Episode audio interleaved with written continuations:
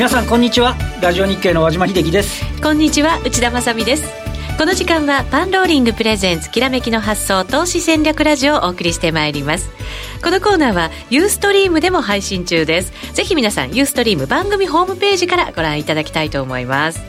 えー、さて今日のゲストご紹介していきましょう。まずは遠蔵さんこと田代岳さん。よろしくお願いします。よろしくお願いします。そして B コミさんこと坂本慎太郎さんです。よろしくお願いします。よろしくお願いします。日経平均株価小安く推移しておりましたが現在小高くなりまして1円87銭高変わりまして1円99銭高2万1837円64銭となっています。ちょっと神経質な動きですかね。ね昨日のアメリカは高かったですけど日本も、はい昨日の東京市場でアメリカがおそらく高いということも、ね、想定しながら推移してましたし、うんはい、まあ、あので今日に至ってはもうね、日米首脳会談、うん、そうなんですよね。ねあのこのところの、ね、トランプさんのツイートもいろんなものまた出てますからね、えー、何がどうなるかってなかなかちょっとあの分かんないんで、見極めたいなっていうね、そうですね。一日中動き少ないですよね、今日ね。本当に、はい、で為替の方もまあ動き小さくて、今、107円ちょうどぐらいでの推移ということになっています。でも上値が重い感じですね。上値重いですね。ね、うん、なんか材料があるとちょっとずるっと下に行きそうなね雰囲気もありますけど。ドル売りなんですよね。あドルが弱い、はい、欧州通貨上がってるんで、はい、あのシリアの影響じゃないと思うんですけどなんかずっと金曜の金曜からドル弱いですよね。確かにそうですね、うん、シリアの影響ではないとすると一体何なのかこの後のコーナーでも伺っていきたいと思います。えそれではその前にパンローリングからのお知らせです。この番組きらめきの発想のレギュラー出演である石原淳さんの DVD 石原淳のボラティリティトレードシグナルが今月末に発売されます。新しい DVD には標準偏差ボラティリティトレードをバージョンアップして売買シグナルを搭載していますので、忙しい方にも検証や売買が簡単にできると期待されています。ぜひ多くの方にお試しいただきたいと思います。すでに DVD は500名近くの方にお申し込みをいただいております。また、この DVD の発売を記念して5月12日土曜日にセミナーも開催されます。こちらも満席になる前に番組ホームページからお申し込みください。それでは進めていきましょう。このコーナーは投資専門出版社として投資戦略フェアを主催するパンローリングの提供でお送りします。さあ、それでは現在の株式市場について解説いただきましょう。現在、小高くて58銭高、変わって1円29銭高、21,836円82銭となっています。ね、あの、昨日の朝ぐらいはまだ107円の50ぐらいだったんですけどね、はい、もう一回ちょっと107 106円台今日試しに行くような動きになっちゃってますし、で、先ほど言ったようにね、はい、今日、えー、明日と日米首脳会談で、まあ、通商の問題もそうですし、あの、えっ、ー、と、北朝鮮の問題ですとかね、うん、あとはまあロシアの問題、いろいろ話し合うことあるんでしょうけど、まあ、あの、直前のところではね、あの、むしろ同盟国ののところで貿易収支が悪化してるみたいなね、発言もしてましたから、まあ、そのあたりがどうかっていうことで、まあ、昨日が今年日経平均で一番値動きが乏しかったって話ですけど、うん、今日も、はい、今日もほとんど午前中も100円ちょっとぐらいしか動いてない、ね、そうですね、動けない状態ですよね。いう形で、えっ、ー、と、インデックスとしてはかなり小動きなんですけど、あの、ちょっと、あの、私、坂本さんにちょっと伺いたいんですけど、今日は、昨日もそうなんですけど、ま、マザーズ新興市場が、すごいことになってますよね。なんか、ちょっと、ちょっとした悲鳴が聞こえるぐらいな感じの下げ方。今日ね、取引時間一旦少し落ち着いてる感じはあるんですけど、どうご覧になってますか？これは、まあ今日小動きじゃないですか、日経平均は。でも、この新興市場の動きはすごくて、で、ここは一言で言うと、まあなんで下がってんだよってみんな言ってると思うんですけど。今、マザーズだと、マイナス11.02ポイント、1111.37ポイントですから、1%近い下落。昨日もっと大きかったです今日途中3%以上3%以上来てた。だからまあ、それで戻ったっていうね、ことなんですね。そうですね。で、一言で言うと、これはマインドの低下が積み上がったと僕は思っていて、あの、これ何かというと、まず今年、まあ、あの、日経金がまあ2万4000円つけた時は、まあ、進行はまあそこそこ良くて、まあ、日経金ほどじゃないけど、まあ、儲かるよねっていう感じでやってたと思うんですけど、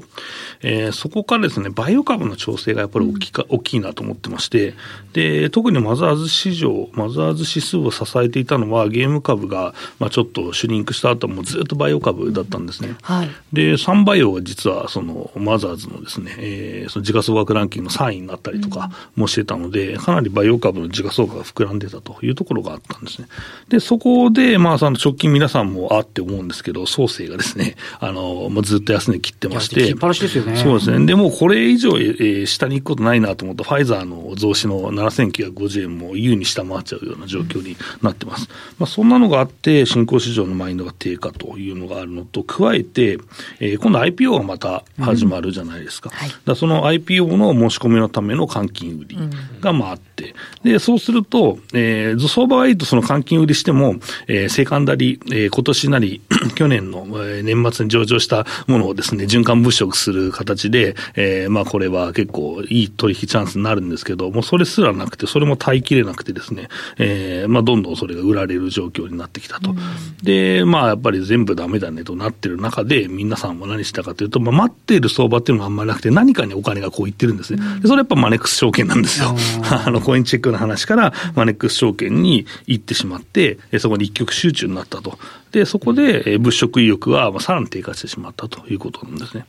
だから決算もなんかそんな悪くないようなやつまで、どーん売られるじゃないですか、だからマインドが本当に悪いんですね。で、特にもう他の銘柄物色しても儲かんないよねみたいになって、もう短期して全員もうほぼマネックスで売ったり買ったりしてるという状況になっていて、で、まあ、直近相応のマインドが低下して指数が下がったら何が起こるかというと、新興市場のお衣装回避とお衣装売りが出てきていると。いうところで、今日ちょっとパラッとね、その辺の売りが、えー、競りクラになるかどうかわかんないですけど、一回出たと。いうところで、ようやくここに来て、えー、買いが入ったかなというのがあります。あと、えー、っとね、小型株ファンドの換金売りっていうのは結構今後これが続くと怖いなと思ってまして。まだファンドの解約売りっていうのは出てない、うん、出てないと思うんですけど、パラ、パラ、パラはね、これから出てくる可能性がこの低迷が続くとあるんですよね。今後。うん。だから成長株ファンドってやっぱ小型が多いので、はい、あの、波に乗ってる時はずっと上がり続けるんですけど、それがパタッと止まるとですね、まあ板が薄いのもあるし、一方通行になりやすいんですよね。だから今後、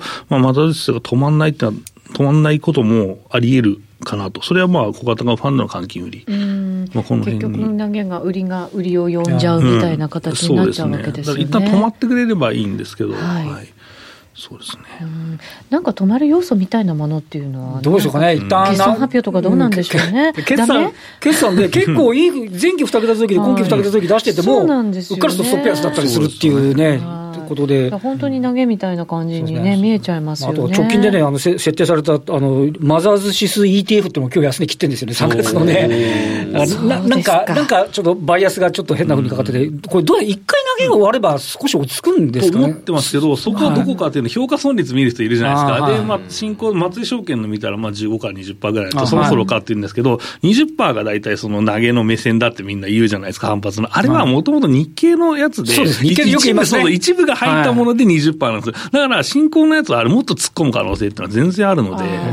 だからなかなかそう20%だから買えるっていうわけじゃないかなと思う3月の決算出て、ちょっといいのがちゃんとピックアップされるとか、その時に需給が売り切ってればっていうことなんですかね。そうですよね。今期予想が強気とか、まあ強気のものってやっぱ買われるじゃないですか。はい、ちょっと待ってエリアリンクとかもすごい強気だって、ようやく評価されだしたなというのは思ってるんですけど、ああいうその業績予想がちゃんと出てくればですね、まあ拾っておくいいチャンスかなと思いますね。まあ、売り止まるかどうか、もう一回しっかり見て、はい、その後ですよね。そうですね。あとね、ついで言うと、一部の方も、もう来週の水曜日あたりから、はい、あの日本電産あたりからね、うん、決算、本格的になってきますからね、そそこのあたりも注目ですよね。そうですね、えー、番組のツイッターにも、流動性が低いから、ファンドの解約売りは怖いですね、じりじりじりじり売りが続くというコメントもいただいて怖いですよ、人気ファンドで2階建てしてる人いますからね、人気ファンドの構成銘柄を自分でファンド買って、なるほど。で、これいいなと思ってピックして、さらに買うみたいなのが逆転してったら、もう逆回転してったらとんでもないことになります巡回転してる時はいいですよね。そうそう、巡回転してる時はそれはみんなハッピーなんですよ。それは注意しましょうそういう可能性もあるということをね、はい、しっかり覚えておかないといけませんね。さあ、それでは為替の方行きましょうか、遠藤さん。はい。えっ、ー、と、先ほどのシリアの問題ではないかもしれないけれども、ドルの売りが続いているということですよね。今のお話なんですけど本当は新興市場だけの話なのかな日経平均も動かないし、はい、ドル円も落ちたとはいえ107円台じゃないですか、104円を見た我々としては、107円上等じゃないですか。で、あの、ここのとこ上がってきて、あの、ユーロ円も今132円の50銭なんですが、まあ133円ぐらい。ポンド円も今153円の50銭なんですけど、150円ぐらいまで上がってるんで、はい、プロセンも高値圏なんですよね。ね。ということは、リスクオフの円高ではないっていうことなんです。はい、リスクオフではない。はい。うん、そうするとやっぱり、まあ、新興市場売られたのは新興市場固有のことで、えーと、環境としてはあまり為替の環境要はマクロの環境は変わってないってことですよね。うん、シリアが大体あの銃声が聞こえたら買いみたいな、戦争の時って、やるぞやるぞって時どじわじわじわじわ下がって、ドンっていったら会みたいな感じが多かったんですけど。悪抜けみたいなね、はい、感じになりますよね。月曜日の朝一そんな感じしたじゃないですか。冷静でしたね。でもなんかそれが続かなかったっていうのはもしかしたら、えっ、ー、と、これです。安倍さんがこれから話しますよね。だからそこら辺のこととか、はい、日米首脳会談ですか。はい。やっぱりここら辺がちょっと嫌なのかなという感じで、ドル円が上げられないっていう感じですよね。日米首脳会談で出てくるそのリスク要因っていうのってどういうことを考えておいた方がいいんですか、うん、あのここのところ見ると欧州が強いんですけど、はい、あのオーストラリアとかも弱いし、うん、やっぱりアジア安の欧州高ってことは、やっぱり貿易か絡みかなって感じはしますよね。まあそこら辺でなんか日本に対しても情報とかっていうのが言ってくると、今ちょっと弱い感じになってるんで、まあ小さいことで反応しちゃうと嫌だなって感じはしますよね、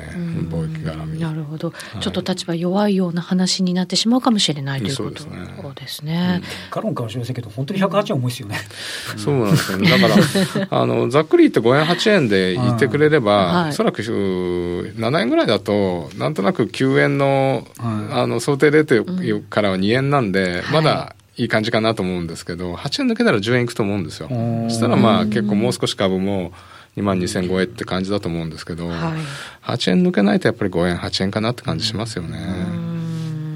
ここはなかなかね、やっぱり簡単に抜けさせてくれないっていうのは、やっぱりこの辺に売りが結構あったりするところなんですか？やっぱり9円台が想定レートってことは、はい、8円台からは売っていこうっていう感じもしますよね。うんえーまあ、その日米首脳会談の動き見ながらということになってくるのかもしれませんけれど、うん、この先のなんかイベントとして、その他に注目しているところとかあります？いや、特にこの先、イベントっていう感じがないんで、うん、やっぱりロシアとの関係、あの、はい、先週、ロシアの通貨とか株もすごい落ちたんですけど、ね。はい、すごい動きでしたね。うん。まあ、それがしちょっと新興市場全部に波及すると嫌ですよね。で今回あの、あれだったのは、そのロシアの企業、アルミの世界2位の企業の取引停止とかがあって、実体経済に及んでくると嫌ですよね。そうですね。株価もすごい下落してますからね。そうですね。追加制裁なんかやめるとかなまあ、それはそうですよね。でも落ち着かないですね。本当そうなんですよね。何をそのもっとさらに警戒しなきゃいけないことがあるのかなっていうふうなね、感じには受けちゃいますよね。いいニュースがこう入ってきたとしても反応してくれないっていう。シリアもまだちょっとなのかもしれないですね、マーケットもね。本当そうですね、はい、なかなかそういうなんかこう、うん、ちゃんとした情報が私たちにも届いてないっていうところがね、うん、あるのかもしれないので、なかなかこう警戒も難しいところなんですけど、じゃあ、遠蔵さんのドル円のレンジ、今週のものに関してはいかがでしょうか？えっ、と、一応6円、8円で、まだ、えー、底打ちの反発局面は続いていて、はい。まえー、クロス円が落ちないうちは、マクロの問題ではないんで、はいえー、まあちょっと新興市場辛いですけど、安心。ただ、黒線が落ち始めて、日経平均が落ち始めた時はちょっと注意という感じですね。はい、ですね。黒線しっかり見ていかないといけないですね。うん、レンジ106円から108円でいただきました。さあ、それでは個別いきましょう、はい、ビーコミさん。えー、まあ、個別はですね、まあ、いつも僕が、えー、中長期のですね、えー、二十銘柄のバスケットまあ、今度この本も出るんですけどね、うん、まあ、その、はい、えー、本の内容みたいなね、えー、ピックアップの方法をですね、ずっとこの番組では、えー、お伝えしてるんですけど、はい、で、今日もまた、えーえー、お話ししていきたいなと思ってます。はいで、えっ、ー、と、まずですね、入れた銘柄からお話ししていきたいなと思ってます。インの銘柄ですね。はい。インの銘柄はですね、これは、はい、うん、まあ1年待ってようやく入れるというね、銘柄なんですけど。そんな銘柄がありましたか、入れたくて1年待ってましたという。そうなんですか？なんかタイミングなんですね。そうですね。じゃあ行きましょう。はい、えー、7972の伊藤期です。伊藤期、現在変わらず721円となっています。はい。えー、この銘柄ですね、業績進捗率が19にものすごく変調するんですよ。へえ、19で？はい。はい。あの、19、1クォーター。1クォーター。まあ、1クォーターこれ12月決算なんで、1、3月期なんですね。うん、なんで、オフィスの需要とか、オフィスの移転とか事務機能新しくしようっていう、まあ、新入社員が来たら机入れたりするじゃないですか。まあ、そういう需要と、あとは学習机もやってますよね。はい。そうすると、新入生の、ね、そうです、そうです。はい。だから、ものすごい19に、その、変調するんですよ。あの収益がですね。で、ここがあの一つのその投資アイデアになっていて、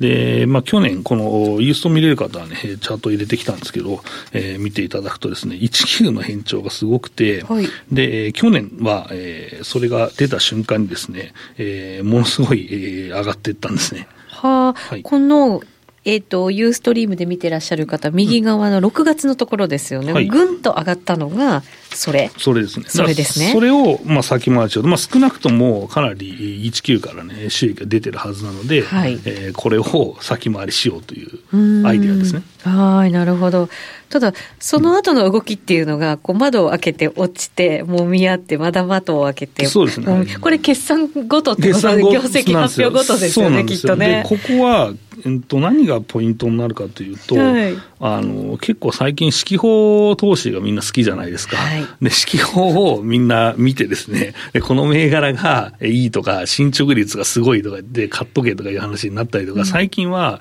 もうなんか全部エクセルで数字を落としてきて、でもあのそういう変調の銘柄とか全く関係なく、その、銘柄の進捗が出てれば、もうとりあえず買えみたいな、バスケット投資みたいな、結構流行ってて、パフォーマンスも悪くないんですよ。だからこういう、そのわけのわかんない人たちが買ってくるんで、上がったりするんですよね。なるほど。で、まあ、決算でちょっと落ち着いてから全部揃って見てみたら、温度これ伊藤急これ進捗すげえじゃねえかと、このまま行け行くわけないんですけど、行けば情報修正するんじゃねえかみたいな感じで、結構買ってくるんですよね。はい、で、これで、そう、そう思ってる人たちがこの後まあ下がってるんですけど、やっぱり、あの、収益が出ないのを、あの、確認して、やっぱダメだなみたいに投げて、もうこれ毎年ね、こういう人たちがいるんで、まあ、これをもう。というわけで、ま、待ってたってことですね。そうそうそう。カモにしようぜという話をですね、ここでしたいなと思って待ってたんですね。だからまあ。業績がね、これ変調するからですよね。そうそうそうそう。そうそうなんです。だから株式市場ってもここが一番面白いところだろうと思っていて、はい、だからまあただね、やっぱりその式を見て業績を追っかけていくんじゃなくて、やっぱりこういうその、みんなが考えそうなアイデアを一歩先に行くと。で、ずっともうこれ2年ぐらいこの番組やってますけど、もうずっとそのアイデアばっかりなんですよ、僕は。うん、これがね、一番硬いし、で、株式っていうのは、その経験が長い人は勝つゲームだという話をずっとしてますので、はい、まあこれがね、えー、まあそういうその一つのアイデアですよという話ですね。そうですね。えー、今年も3月の末ぐらいをそこにして、今じわりじわり上がってきてるような状態ですから、多分先回りをしようという人たちがね、今こう、しっかり買いを入れて、ね。うん、えー、いる頃だと思いますので、まだこれスタートしたばっかりですもんね。そうですね。ファンダもね、やっぱりいいと思います。あの、働き方改革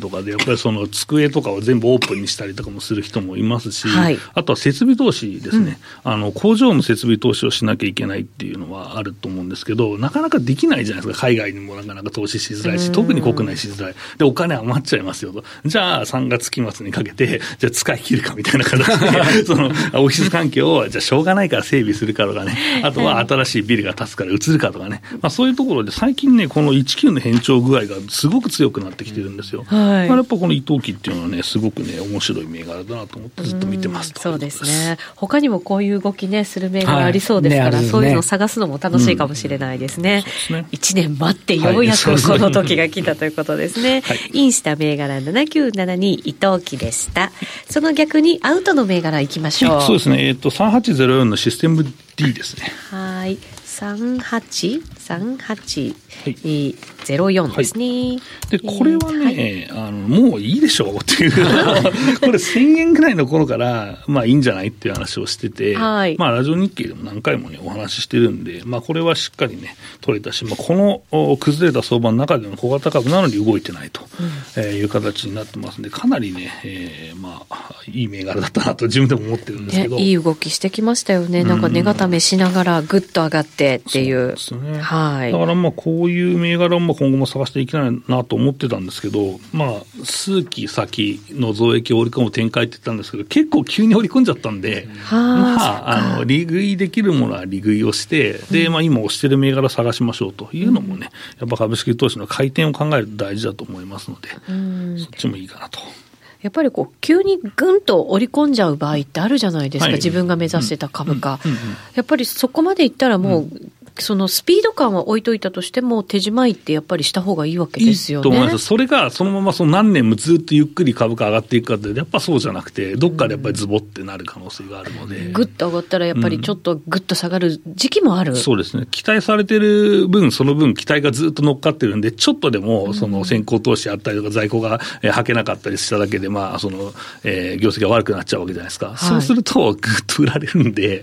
だからやっぱりずっと持ってるっていうのは、本当の長期投資家以外は、中長期の、中の人は、実は売っても僕はいいと思ってます。高いと思ったところはね。はい、アウトの銘柄3804のシステムデーでした、はい、現在は5円安1714円となっています。はい、その他プラスした銘柄いきましょうか、ね。はい、プラスというかですね今考え方、まあ、プラスはそれなんですがあとはそのバスケットの中の話をしたいなと思うんですけど、はい、えっと、過去に外した銘柄もやっぱりその200銘柄に入れてですね監視しましょうよという話はまあずっとしていて、うん、まあずっと見てるとですね、えー、9726の近畿日本ツーリストですね。はい、あこの銘柄も結構何回か番組で取り上げてきた銘柄ですよね。これもね、100円台前半ぐらいの頃からいいんじゃないっていう話をして、はい。えー、100円台だからあれか、今、くくり直してるんで、1000円台前半から言っていて、まあ、2300円ぐらいまでいって、まあ、落ちてるんですけど、はい。まあ、そろそろまたいいところにあるんじゃないかなというところで、